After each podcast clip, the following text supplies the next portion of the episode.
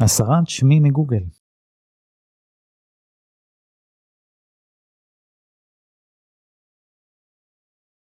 אז יכול להיות שיום אחד חיפשתם את השם שלכם בגוגל וחשכו עיניכם, ראיתם תוצאה מאוד uh, שלילית או בעייתית, זה יכול להיות פסק דין, כתבה באיזשהו אתר, ידיעה לא מחמיאה, כל מיני דברים בסגנון הזה. אלה דברים שקורים לא מעט, לא רק לאנשים מפורסמים כמו חברי כנסת או סלבס, זה גם לאנשים פשוטים שמעדו, עשו איזושהי טעות, או לפעמים הסתבכו בלי שעשו שום דבר uh, רע לאף אחד, פשוט השם שלהם נכנס לאיזה כתבה בהקשר לא נכון וכל מיני דברים כאלה יש המון סיפורים. אז מה אפשר לעשות? אז זה מאוד תלוי באיזה אתר הידיעה הזאת או מה שזה לא יהיה מפורסם. יש אתרים שאפשר לפנות אליהם ולבקש להסיר את האייטם הזה בעיקר אתרים של אה, מאגרי פסקי דין חוץ מתולעת המשפט באתר הזה לא ניתן לעשות שום דבר ואם זה אתר חדשות אתר מגזין או משהו כזה זה הרבה יותר בעייתי רוב הסיכויים שלא יסירו לכם את זה גם אם תבקשו מאוד יפה כי אין להם בעצם אינטרס לעשות את זה אלא אם כן יש לכם איזושהי עילה משפטית. אם פרסמו מידע כוזב או דברים כאלה אני לא נכנס לפן המשפטי אבל אם אתם בטוחים שיש לכם עילה כזאת כדאי להתייעץ עם עורך דין ואולי לפעול במישור המשפטי.